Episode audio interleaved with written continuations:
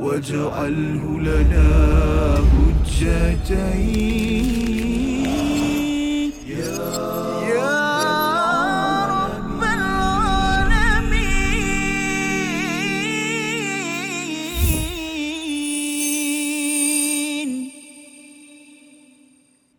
أعوذ بالله من الشيطان الرجيم.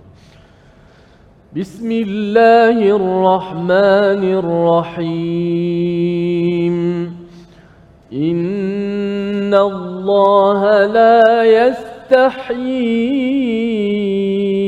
أن يضرب مثلا ما بعوضة فما فوقها. صدق الله العظيم. Assalamualaikum warahmatullahi wabarakatuh. Alhamdulillah wassalatu wassalamu ala Rasulillah wa ala alihi wa man wala syada la ilaha illallah syadana Muhammadan abduhu wa rasuluh. Allahumma salli ala sayidina Muhammad wa ala alihi wa sahbihi ajma'in. Amma ba'du. Apa khabar tuan-tuan dan puan yang dirahmati Allah sekalian? Kita bertemu dalam My Quran Time baca faham amal pada musim yang pertama dan kita ingin teruskan dengan memfokuskan kepada formula tidak rugi yang Allah nyatakan dalam surah Fatir ayat yang ke-29. Kita memaknai kehidupan kita bahawa kehidupan kita ini perlu berdiri di antara Quran, di antara Quran, salat dan infak dan pada hari ini kita bersama Al-Fadil Ustaz Tirmizi Ali. Apa khabar Ustaz? Baik, Alhamdulillah. Ustaz Faham apa khabar? Sihat, Alhamdulillah. Ya, kita nak meneruskan hari ini Ustaz. Ya, hmm. uh, kalau kita sudah lihat bersama tentang uh, kabar gembira bagi orang-orang yang beriman dan beramal soleh untuk diberikan ganjaran tajri min tahtihal anhar ataupun jannatin tajri min tahtihal anhar syurga yang di bawahnya mengalir sungai-sungai. Dan harapnya pada hari ini bersama tuan-tuan yang berada di studio ya terus bersama yang berada di online juga sama-sama di depan kaca TV untuk kita memberi perhatian kepada ayat yang ke-26 dan 27 yang kita ingin lihat bersama. Sebelum itu kita mulakan dengan doa kita subhanakala ilmalana illa ma 'allamtana innaka antal alimul hakim rabbi zidni ilma. Kita saksikan apakah sinopsis ringkasan bagi dua ayat pada hari ini. Pada ayat yang ke-26 kita akan melihat hikmah Allah membuat perumpamaan dari sesuatu yang kecil atau besar dari makhluknya dan diikuti pada ayat yang ke-27 sifat orang yang fasik yang melanggar janji, memutuskan perintah Allah dan berbuat kerosakan ataupun maksiat. Sama-sama kita baca daripada ayat 26 dan 27 pada pada hari ini untuk sama-sama kita melihat apakah butir-butir hidayah untuk kita memimpin terus diri kita dan keluarga kita menuju Allah Subhanahu Wa Taala bersama Al-Fadil Ustaz. Baik, Alhamdulillah, terima kasih kepada Fadil Ustaz Fazrul, penonton-penonton, sahabat-sahabat Al-Quran yang dikasihi sekalian. Alhamdulillah dapat sama-sama kita berada dalam My Quran Time 2.0. Hari ini muka surat yang kelima, surah Al-Baqarah ayat 26 hingga 27, dua ayat sahaja untuk uh, muka surat lima pada bahagian yang kedua ini. Dan uh, sudah pasti dengan sinopsis tadi dapat sama-sama membantu kita uh, memahami secara uh, keseluruhan atau secara umum uh, ayat-ayat yang akan kita baca apakah mesej uh, yang Allah Subhanahu Wa Taala kendaki untuk sama-sama kita dapat memahami dan sebelum tu uh, kita dapat membaca uh, kita belajar menyebut huruf-hurufnya dengan tepat uh, mudah-mudahan membantu kepada kita untuk memahami ayat-ayat Allah Subhanahu Wa Taala أعوذ بالله من الشيطان الرجيم بسم الله الرحمن الرحيم.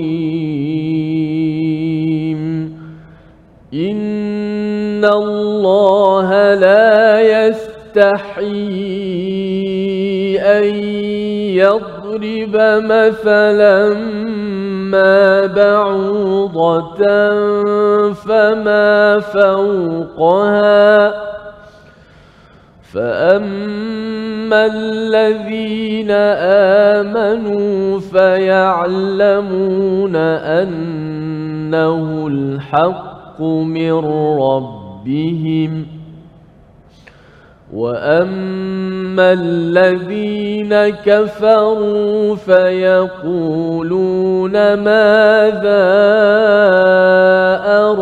أراد الله بهذا مثلا يضل به كثيرا ويهدي به كثيرا وما يضل به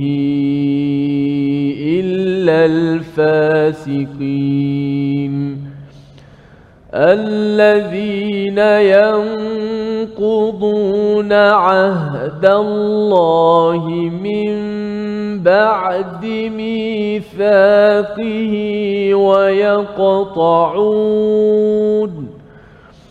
ويقطعون ما أمر الله به أن يوصل ويفسدون في الأرض. أولئك هم الخاسرون. صدق الله العظيم. Surah Al-Azim itulah bacaan daripada ayat yang ke-26 dan 27 daripada surah Al-Baqarah untuk sama-sama kita maknai dan melihat kesinambungan selepas kita dimaklumkan tentang janji daripada Allah Subhanahu Wa Taala pada ayat yang ke-25 Ustaz ya. Ada uh, sebelum ini kita sudah pun berbincang bagaimana orang-orang yang beriman dan beramal soleh itu dijanjikan, digalakkan ataupun disuruh Allah untuk Nabi Muhammad sallallahu alaihi wasallam wabashiri iaitu berikan kabar gembira, berikan semangat semangat. Dan itu jugalah semangat yang perlu kita berikan kepada rakan-rakan kita yang hadir pada hari ini yang berbuat kebaikan kepada anak kepada isteri pada suami. Apabila beriman dan beramal soleh sila beri galakan sila berikan Uh, semangat. Kerana apa? Kerana orang-orang yang beriman beramal soleh pada zaman Nabi itu pernah ataupun selalu dikutuk malah lebih daripada itu orang-orang yang diwaswaskan oleh syaitan cuba untuk melemahkan orang-orang yang berpegang kepada iman dan juga sedang melakukan amal amal soleh. Jadi perlu ada orang yang yang sentiasa memberikan kabar gembira, memberi semangat agar kita ini sebagai manusia, kita ini lemah, kalau kita diberikan semangat, kita akan terus untuk berpijak ataupun bertindak atas iman dan amal amal soleh. Di hujung ayat 25 itu Allah nyatakan wahum fiha khalidun di di syurga nanti kita akan kekal maka Allah bawakan pada ayat yang ke-26 ini satu perumpamaan ya satu perumpamaan tapi sebelum itu Allah nak menerangkan kepada kepada kita satu fenomena tentang orang-orang yang yang boleh masuk ke syurga ataupun yang dijauhkan daripada syurga iaitu bila Allah menyatakan innallaha la yastahi an yadriba mathalan ma ba'udatan fama fawqaha. Sesungguhnya Allah itu tidak tidak malu menurut Imam Qurtubi tidak malu yastahi itu tidak malu ataupun tidak takut ataupun tidak akan meninggalkan dan tidak terhalang untuk membuat satu perumpamaan. Yadriba mathala Perkataan yadriba masalah ini maksudnya apa? Kalau kita tengok daraba Ustaz ya yang kita bincang sebelum ini adalah maksudnya pukul ya. Tetapi bila Allah cakap yadriba masalah itu bukan maksud sekadar pukul misalan tetapi misalan yang Allah berikan ini contoh yang Allah berikan ini adalah bertujuan untuk memberi kesan kepada hati kita sehingga kan hati kita terpukul dengan dengan misal satu perbandingan contoh yang Allah berikan dan sudah pun kita lihat sebelum ini perumpamaan tentang api, tentang hujan yang dikaitkan dengan bagaimana orang-orang yang ada penyakit hati munafik berinteraksi dengan api dan juga dan juga hujan tersebut. Maka di dalam ayat ini Allah menyatakan bahawa Allah tidak tidak malu untuk membawakan satu perumpamaan mabaudah. Baudah ini maksudnya adalah nyamuk ya. Fama fauqaha ataupun lebih kecil daripada nyamuk tersebut. Kerana orang-orang musyrik dia merasakan bahawa nyamuk ataupun lalat ini sebagai satu yang kecil yang hina. Mengapa Tuhan perlu menyebut perkara yang kecil dan hina? Tetapi sebenarnya ada dua respon. Ada dua respon yang perlu diberikan. Kita boleh pilih iaitu yang pertama fa ammal ladina amanu fayalamuna annahu alhaqqu min rabbihim orang-orang yang beriman ya orang-orang yang beriman yang kita doakan pada tuan-tuan yang berada di studio dan juga yang berada di depan kaca TV pada hari ini. Kalau kita beriman Allah menyatakan cara membalasnya ya berinteraksi dengan misal ini ialah fayalamuna annahu alhaqqu min rabbihim. Mereka ini tahu bahawa ia adalah kebenaran daripada daripada Tuhan mereka. Ini adalah respon orang yang yang beriman. Pasal mereka tahu bahawa apa Tuhan tidak akan buat perkara yang sia-sia. Dalam hidup ini sebenarnya kalau cikgu Ustaz ya, cikgu dia cuba untuk bawakan contoh-contoh. Kadang-kadang dia kata contohnya ialah seperti cas telefon contohnya kan. Telefon biasanya ada satu kabel tapi hari ini kita cuba letak dua kabel kerana telefon adalah seperti hati kalau tidak dicas dengan tadabbur dan juga tazakur dua kabel dua wire maka kesannya bateri tak cukup kuat dan akhirnya telefon tidak berfungsi. Kalau hati kita ini tidak dicharge dengan tadabbur dan juga tazakur, kita ambil mesej daripada Quran dan juga kita ambil pelajaran, akhirnya hati kita ini tidak dicharge dan selepas itu untuk digunakan untuk berfungsi dalam kehidupan seharian, ianya tidak cukup kuat. Itu adalah contoh bagaimana seorang cikgu me- mengajar. Maka lebih daripada itu Allah amat penyayang ingin mengajar kepada makhluknya kepada kita semua untuk untuk selalu mendapat pelajaran yang yang berkesan maka Allah tidak malu untuk membawakan perumpamaan yang kecil-kecil yang penting bukanlah kecil atau besarnya tetapi apakah pelajaran yang sampai kepada kita semua dan itulah tanda kasih sayang daripada Allah Subhanahu Wa Taala dan orang beriman menyatakan adnahul haqqu mir rabbihim ini adalah kebenaran ini ada satu tujuan yang Allah ingin sampaikan. Hak itu boleh maksud kebenaran dan juga adalah satu tujuan yang Allah ingin sampaikan benar-benar kepada kita berbanding dengan orang yang kafir bagaimanakah respon mereka yang kafir? Kita akan lihat sebentar lagi. Dan kita rehat sebentar kembali semula dalam my Quran time dalam Quran solat dan juga infak insyaallah waj'alhu lana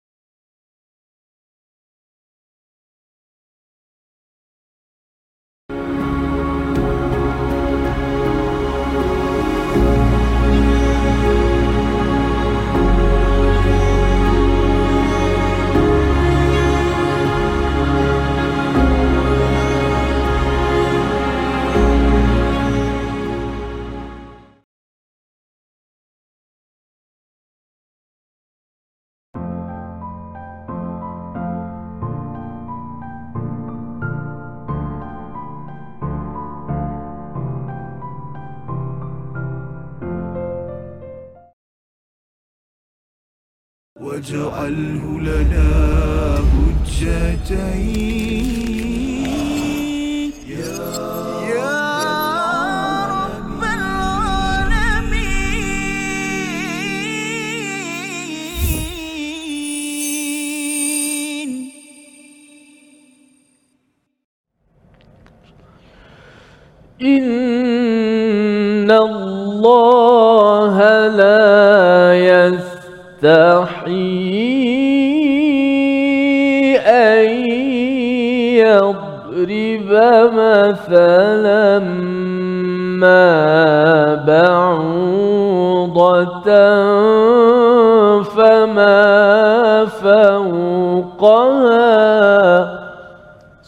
Holy Kembali kita dalam My Quran Time pada hari ini untuk sama-sama kita melihat kepada ayat yang ke-26 iaitu berkaitan dengan perumpamaan dan Allah menyatakan Allah tidak malu untuk membuat satu perumpamaan walaupun seekor nyamuk ya diberikan perumpamaan tentang seekor nyamuk ataupun yang lebih kecil daripadanya. Di dalam Al-Quran Allah membawakan perumpamaan dengan hujan, dengan api, dengan lalat ya pelbagai perkara ya, untuk sama-sama kita belajar sesuatu dan itulah respon bagi orang yang beriman iaitu perumpamaan ataupun misal ataupun contoh itu adalah ujian.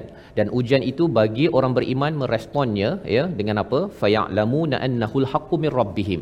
Iaitu mereka tahu bahawa kebenaran itu adalah daripada Tuhan. Ada kebenaran ada tujuan. Mesti ada sesuatu yang Allah sedang sampaikan kepada kepada saya dalam dalam perumpamaan ataupun misal yang diberikan. Berbanding dengan orang-orang yang kafir. Orang-orang yang kufur sama ada yang kufur secara total ataupun yang digelar sebagai munafik yang ada penyakit dalam hati ini mereka menyatakan apa? Fayaquluna madza aradallahu bihadza mathala. Iaitu apa sebenarnya yang Allah nak bihadza dengan objek ini sebagai sebagai perumpamaan? Itu adalah kefahaman bagi bahagian tersebut. Iaitu apa bendanya ni? Bila Allah cakap pasal nyamuk pasal lalat ni apa benda ni? Ini adalah respon orang-orang yang yang kafir ustaz ya? Orang-orang musyrik.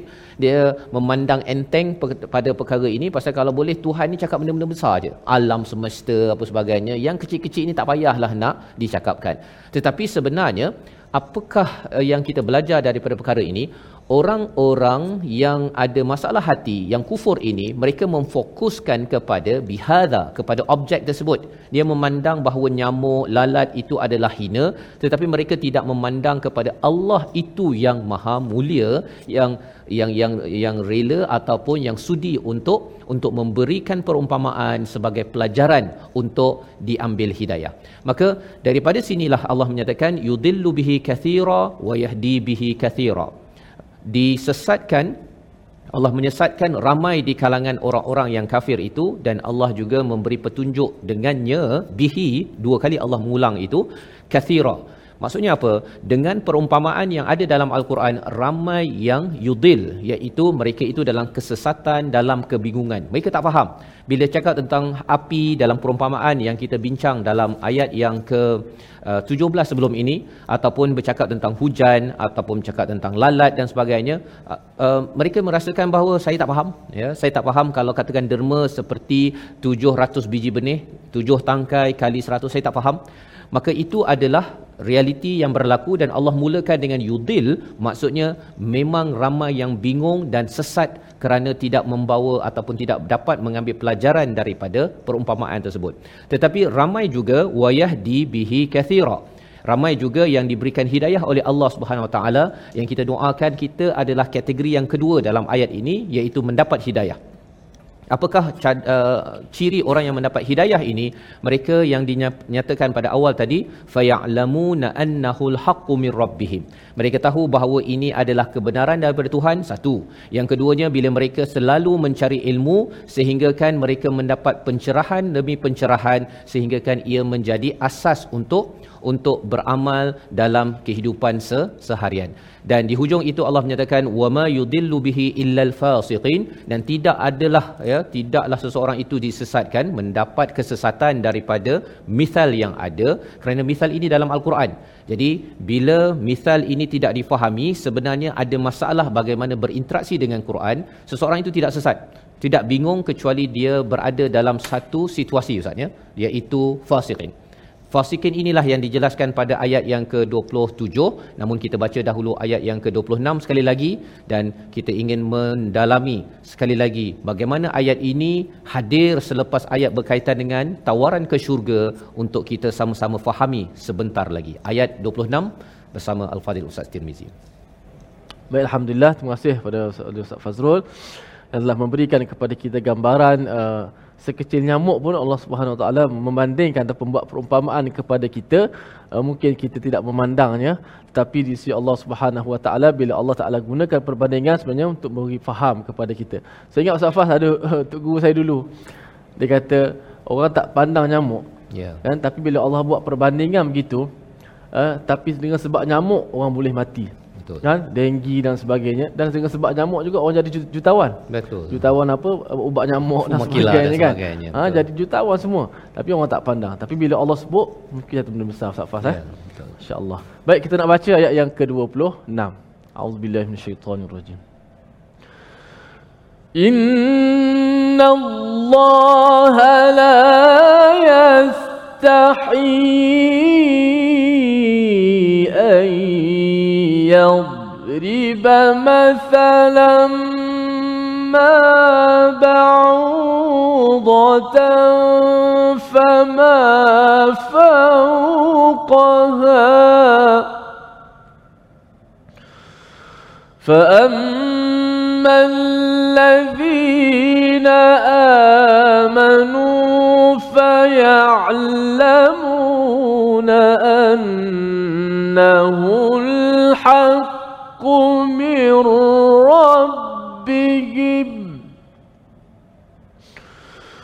وأما الذين كفروا فيقولون ماذا أراد الله بهذا مثلا يضل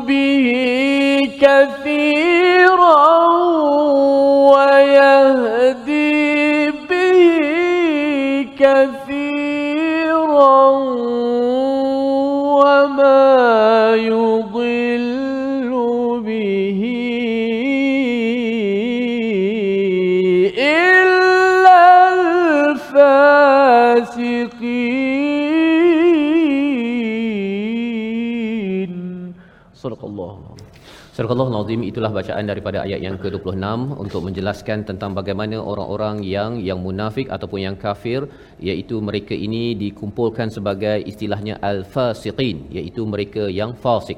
Orang yang fasik ini maksudnya ialah orang yang derhaka pada Allah, yang berpaling daripada Allah Subhanahu Taala dan sudah pun kita maklum bahawa salah satu sifat orang-orang ini ialah dia gelar kepada orang beriman sebagai sufaha, orang yang bodoh, berfikiran aras rendah, ya tidak boleh berfikir. Tetapi sebenarnya Allah nyatakan pada ayat yang ke uh, 14 mereka itulah ataupun ayat yang ke-13 ala innahum humus sufaha mereka lah yang yang bodoh yang berfikir arah rendah. Pasal bila diberikan perumpamaan dia kata madza aradallahu bihadza masalah. Apa sebenarnya yang Allah inginkan dengan objek ini? Dia tidak dapat mengaitkan dengan dirinya tidak dapat mengaitkan dengan kehidupannya berbanding dengan orang beriman. Paling kurang mereka tahu annahul haqqu mir rabbihim. Ini adalah kebenaran ada tujuan yang Allah sedang sampaikan uh, dengan perumpamaan ini. Dan makin lagi kita mendalami ilmu Ustaz ya. Ustaz cakap tadi tu bila mendalami ilmu tentang nyamuk ni kalau kita ambil nyamuk nyamuk itulah yang boleh satu satu ekor sahaja boleh mengalahkan Namrud ya boleh mengalahkan Namrud uh, yang melawan kepada Nabi Ibrahim. Dengan nyamuk inilah kalau dekat Afrika tu malaria yang sampai memang me- memberi kesan kepada kawasan di Afrika. Dan lebih daripada itu ada orang jutawan ustaz. Ya. kan? Dengan ubat nyamuk apa lagi? Kelambu. Ya kelambu ya. Dan buat jaring dekat rumah kita tu. Mengapa tuan-tuan pasang jaring besi yang kecil-kecil Ya. tu kan? Kerana itu semua ada kaitan dengan nyamuk bukan pasal lalat pun. Ya. ya pasal nyamuk. Dan banyak lagi perkara yang boleh kita belajar. Belum lagi bagaimana nyamuk boleh ambil darah yang okey ustaz kan? Ataupun Ya. yang tak okey. Perkara-perkara tersebut bila kita makin kaji lagi dalaman maka ianya akan memberi kesan kepada kepada kita dan nyamuk adalah satu daripada makhluk dalam ekologi keseimbangan dalam dunia ini bagi siapa yang mempunyai ilmu. Jadi ini adalah bagaimana bagi orang yang mendapat hidayah mendapat pencerahan dia akan memanfaatkan segala apa yang Allah nyatakan tetapi bagi orang yang kafir itu mereka selalu uh, nak melawan Ustaz ya suka memperkecilkan perkataan daripada Allah Subhanahu Wa Taala dan sifat inilah yang kita minta Allah jauhkan daripada kita. Bila ada ayat Al-Quran saja, walaupun ayat Al-Quran itu kita pernah dengar ataupun pernah dengar tadaburnya jangan kita kata bahawa alah ini surah uh, apa Ustaz ya? Surah Al-Ikhlas. Imam baca surah Al-Ikhlas je. Ha kan ataupun surah An-Nas saja. Jangan kita cakap begitu kerana kita kena ingat bahawa setiap perkataan daripada Allah, setiap objek ataupun perumpamaan yang Allah bawakan itu adalah untuk untuk kita dan kalau ia berulang kali kita mendengarnya ia sebenarnya adalah ulangan daripada Allah. Allah memang nak kita dengar banyak kali, ya. Allah tidak perlukan, ya. Allah nak kita dengar banyak kali, maka kita ambil kesempatan untuk paling kurang kita cakap annahul haqqu mir rabbihim. Ini adalah kebenaran, ini adalah tujuan yang Allah ingin sampaikan kepada kepada saya. Jadi kita berehat sebentar, kita akan mendalami ayat yang ke-27 untuk memahami bagaimana seseorang itu menjadi orang fasik di dalam kehidupan yang menyebabkan Quran ataupun perumpamaan tidak menjadi hidayah tetapi menjadi sumber kesesatan dalam kehidupan. Kita berehat sebentar My Quran Time, Quran Salat Infak. واجعله لنا حجتين.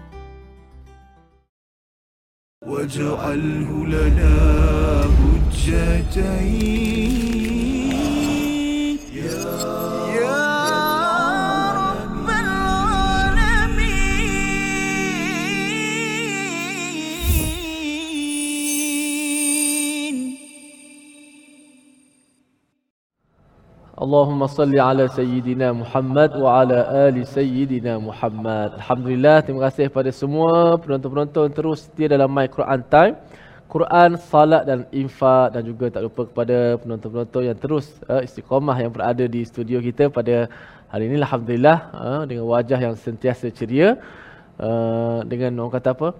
Uh, tudung-tudung yang berlainan, uh, color-color warna yang berlainan tu, itulah orang kata apa? Uh, daripada tanda-tanda ya. Uh, mudah-mudahan kita semua menjadi uh, mulia dengan al-Quran insya-Allah. Alhamdulillah. Terima kasih kepada semua. Alhamdulillah kita nak uh, ulang kaji sedikit tajwid sebelum kita nak menghafal. Ha biasalah kena hafal pula dah. Hari ni ayat mana pula? Boleh tahan juga panjangnya. Uh, tapi kita betul bacaan dulu. Kita lihat slide kita. Baik untuk slide yang pertama uh, menyempurnakan hukum uh, maksilah uh, pada kalimah wa ma yudillu bihi illa al-fasiqin. Uh, wa ma yudillu bihi illa al-fasiqin. Hujung ayat yang ke-26 eh yang mana maksilah uh, tawilah itu bergant, uh, berkaitan dengan huruf hak dhamir. Hak dhamir ataupun hak kata ganti nama lah. Uh, yang syaratnya berbaris di bawah dan depan sahaja. Uh, yang bagi atas tak jadi. Uh, maksilah ni tak boleh maksilah tawilah uh, dia uh, pada huruf hak dhamma yang bertemu dengan hamzah. Uh, kalau maksilah qasirah mak mak hak dhamma bertemu dengan selain daripada hamzah maka dia kaedah dia macam hukum mak jaiz mufassir juga. Kita baca empat ataupun lima harakat. Wa ma yudillu bihi illa al-fasiqin. وما يضل به إلا الفاسقين به itu dipanjangkan okey lama juga di kalangan kita uh, biasa tak panjangkan kat sini uh, baca dua sahaja uh, maka mengikut riwayat imam kita Hafs an Asim daripada Tari Asy-Syatibiyah kita baca seperti mana mak jaiz dibaca empat ataupun lima harakat alhamdulillah baik kita lihat slide kita yang kedua uh, berkenaan dengan uh, huruf fa.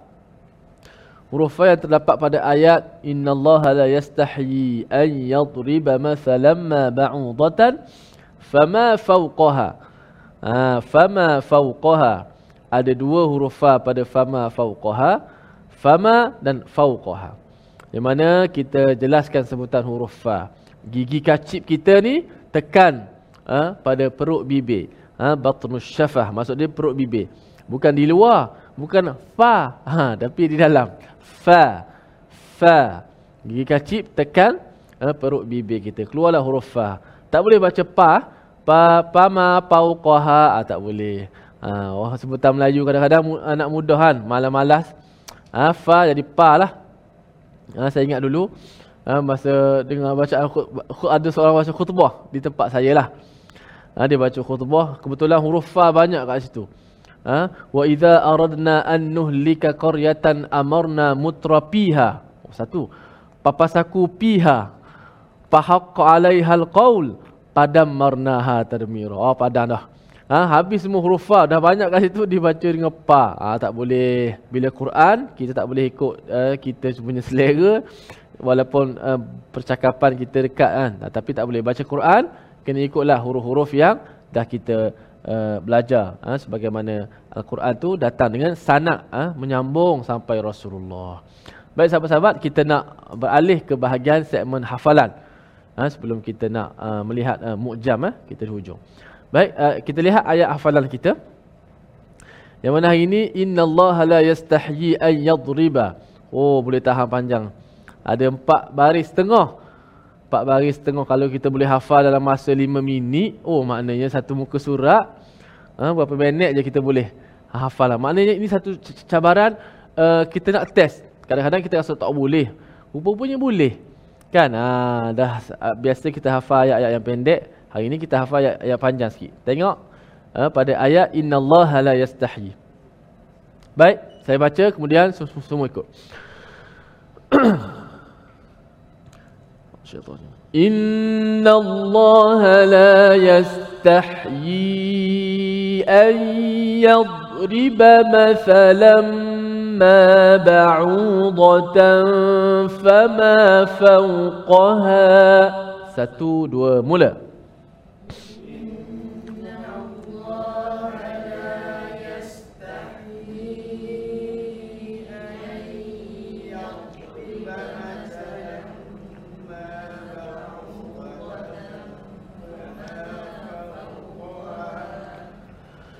إن الله لا يستحيي أن يضرب مثلا ما بعوضة فما فوقها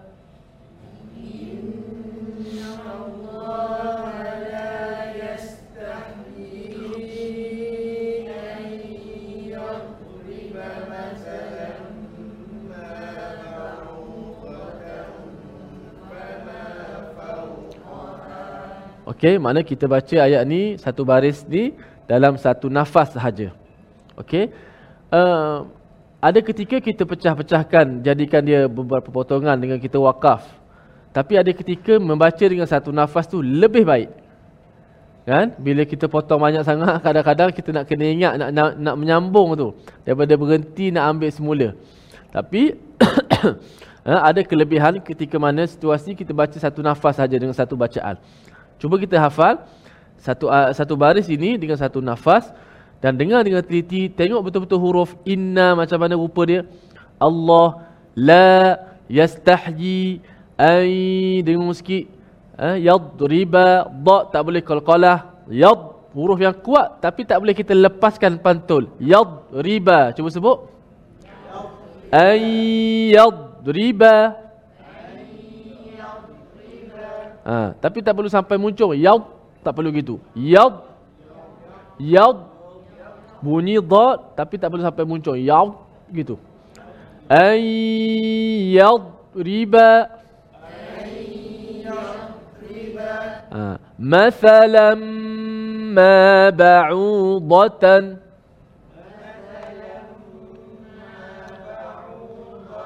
ما بعوضة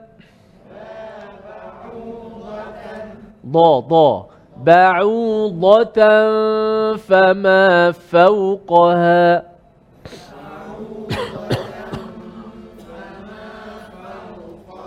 فما فوقها. فما فوقها. آه، فما فوقها عدد وفارق يا سيدي فا فا فا فما فوقها. Fawqaha. Qa dengan ha biar beza bunyi. Tebal. Qaha. Qaha. Fawqaha. Jangan fawqaha. Fawqaha. Okey. Okey, tengok betul-betul huruf sekali lagi. Kemudian ikut.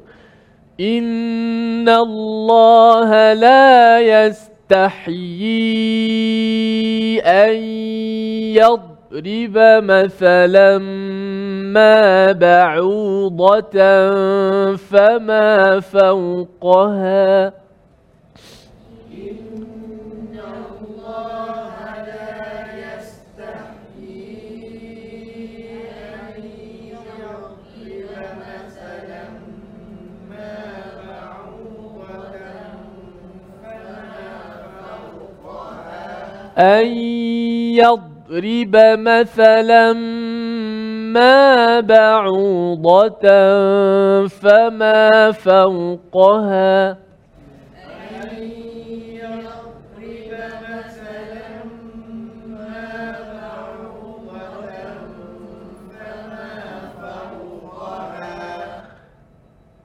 إن الله لا يس يستحيي أن يضرب مثلا ما بعوضة فما فوقها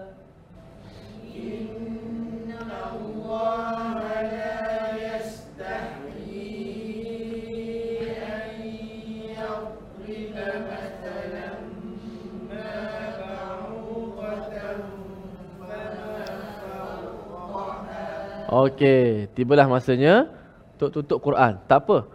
Ha?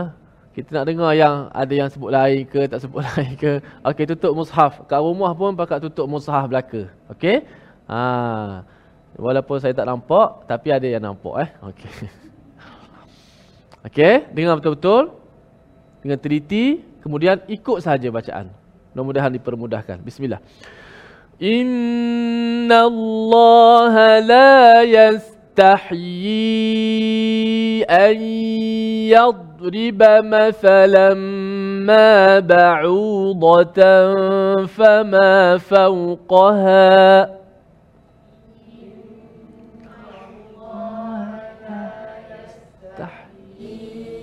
أن يضرب مثلا ما بعوضة فما Masya Allah. Alhamdulillah. Ha, Ustaz Fas. Ha, ayat berkenaan dengan perumpamaan nyamuk tadi Ustaz Fas. Nyamuk. ya. Jadi itu yang nak kita lihat kepada perkataan pilihan kita pada hari ini. Kita saksikan. Iaitu ayyad riba mathala ya yang kita beri perhatian pada perkataan daraba ustaz ya iaitu asalnya memukul tetapi bila digunakan pada misal sebenarnya Allah membuat perumpamaan adalah untuk mengetuk ataupun me- menjentik kepada hati kepada hati kita dan ia juga berulang pada surah al-anfal surah ar-ra'du dan surah ibrahim. Dan kalau bercakap tentang ba'udah ini menurut Ibnu Kathir daripada pendapat sahabat iaitu al-Kisai dan Abu Ubaid iaitu Kiamuk ini mempunyai sifat yang negatif Ustaz ya. Ada uh, sifat yang negatif iaitu mengambil darah-darah kotor tersebut dan ini perumpamaan bagi orang-orang munafik yang kafir, dia suka benda yang kotor-kotor sahaja bukan yang bersih suci hidayah menuju Allah. Kita berhenti sebentar. My Quran Time, Quran Salat Infak. واجعله لنا حجتين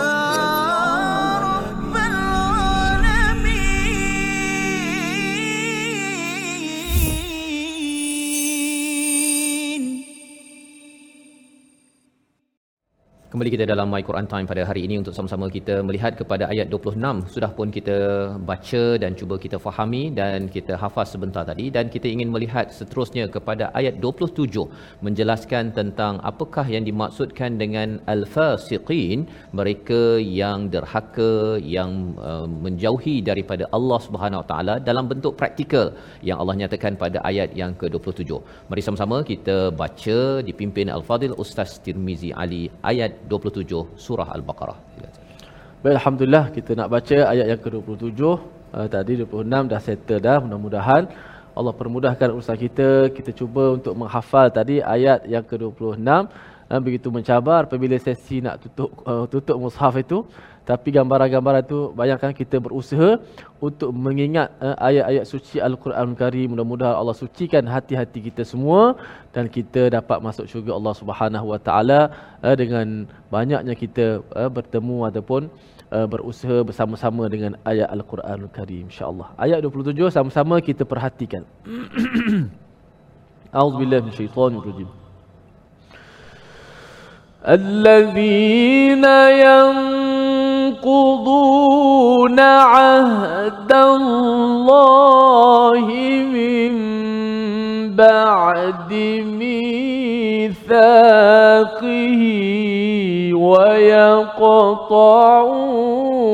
ما أمر الله به ويقطعون ما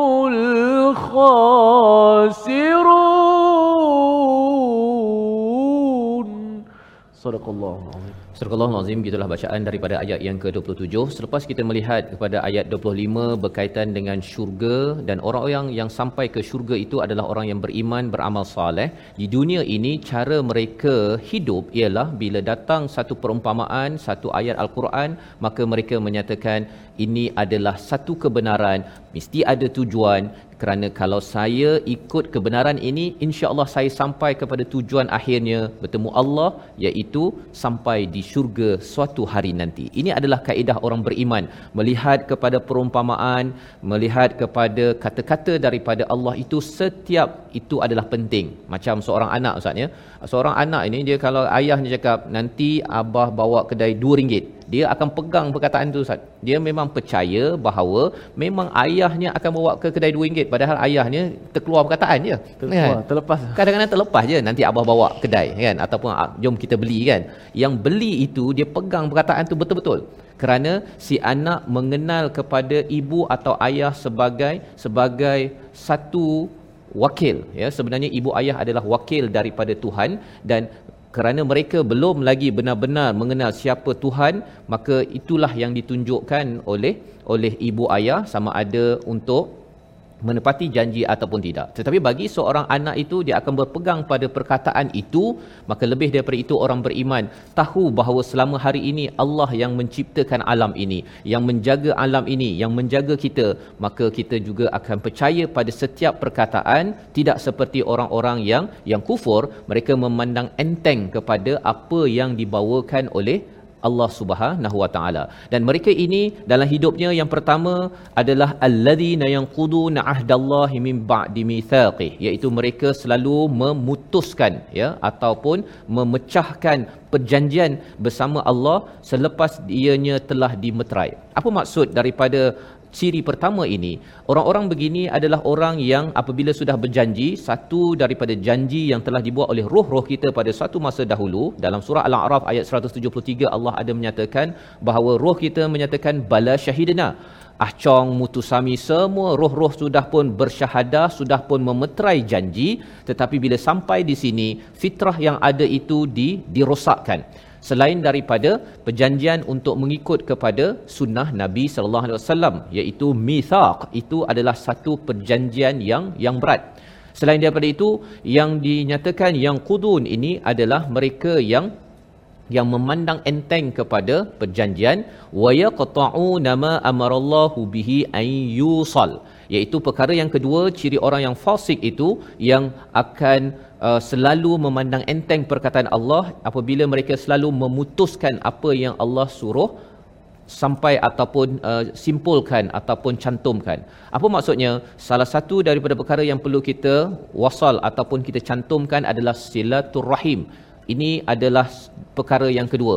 Di mana ciri orang munafik ini, kadang-kadang ustaz ya, bila cakap orang munafik ini mereka buat hal di luar rumah, tapi sebenarnya di dalam rumah mereka pun mereka buat hal mereka cuba untuk bergaduh. Ya dia bergaduh ni kat mana-mana saja. Dekat dalam rumah dia suami bergaduh dengan isteri tak putus-putus uh, bergaduh. Dengan adik-beradik pun bergaduh dengan sepupu sepapat pun bergaduh dengan mak ayah pun. Kalau boleh nak tak setuju nak tengking itu sahaja ciri-ciri orang orang munafik ataupun orang kafir ini di luar rumah nampak tapi asalnya itu adalah daripada dalam rumah. Pelajaran untuk saya untuk kita semua tuan-tuan ya iaitu percakapan kita dalam rumah ini ya perlu kita jaga komunikasi walaupun ada benda tak setuju ada benda yang salah tetapi jangan sampai kita menjadi orang yang memutuskan silaturahim. Kadang-kadang ada orang dah jadi baik ustaz ya. Dia pasal dia solat dah baca Quran dia pergi kepada adiknya tak solat ataupun baca Quran kan sejak bila pula? Lah saya ni ada adik yang masuk neraka. Ah, contoh begitu kan?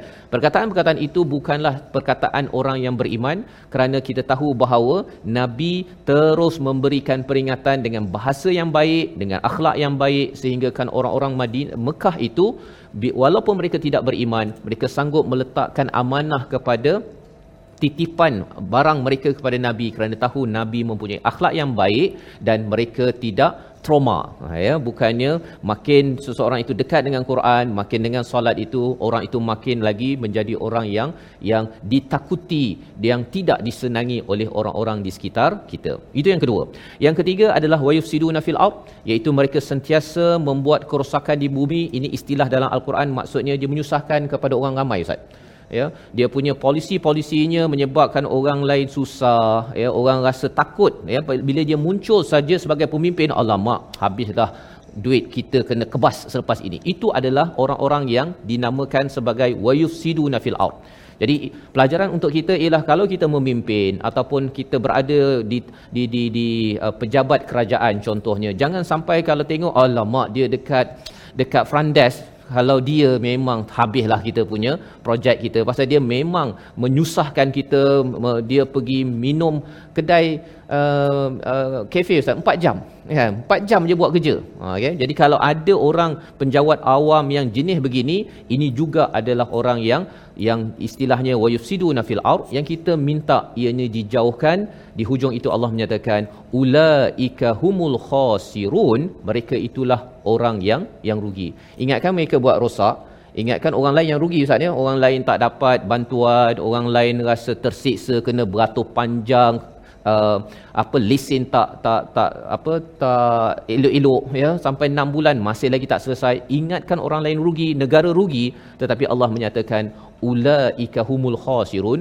Orang yang berbuat kufur inilah yang fasik inilah sebenarnya yang rugi yang kita kena sama-sama berjuang ya agar ramai lagi yang sedar tentang al-Quran dan iman kerana kita nakkan penjawat awam, pemimpin, ketua keluarga, ibu-ibu yang ada adalah ibu-ibu yang yang beruntung yang sentiasa jauh daripada fasik dan dekat dengan keimanan.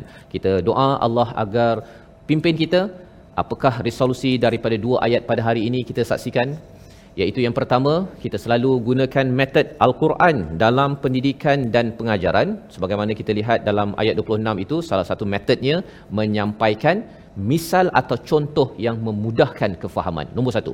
Nombor dua tepati janji dan tidak berlaku khianat ini penting apa-apa saja perjanjian dengan manusia perjanjian di tempat kerja untuk bekerja bersungguh-sungguh dijaga elok-elok jangan di dikhianati. Apatah lagi janji kepada negeri dan juga kepada sebuah negara. Dan yang ketiga berkasih sayang dalam hubungan persaudaraan sesama muslim. Kerana itu adalah tanda bahawa kita me, menyambung silaturahim itu adalah seruan daripada Allah tanda kita bukan orang yang fasik bukan orang yang memecah belahkan menimbulkan fitnah itu khawatir menjadi ciri orang yang ada masalah di dalam hati kita berdoa di hujung ini bersama al-fadil ustaz Tirmizi Baik, Alhamdulillah. Terima kasih kepada Ustaz Fazrul. Sama-sama kita berdoa kepada Allah Subhanahu Wa Taala agar Allah memudahkan segala urusan kita semua dan memberikan kejayaan kepada kita dunia dan hari akhirat insya-Allah. Bismillahirrahmanirrahim.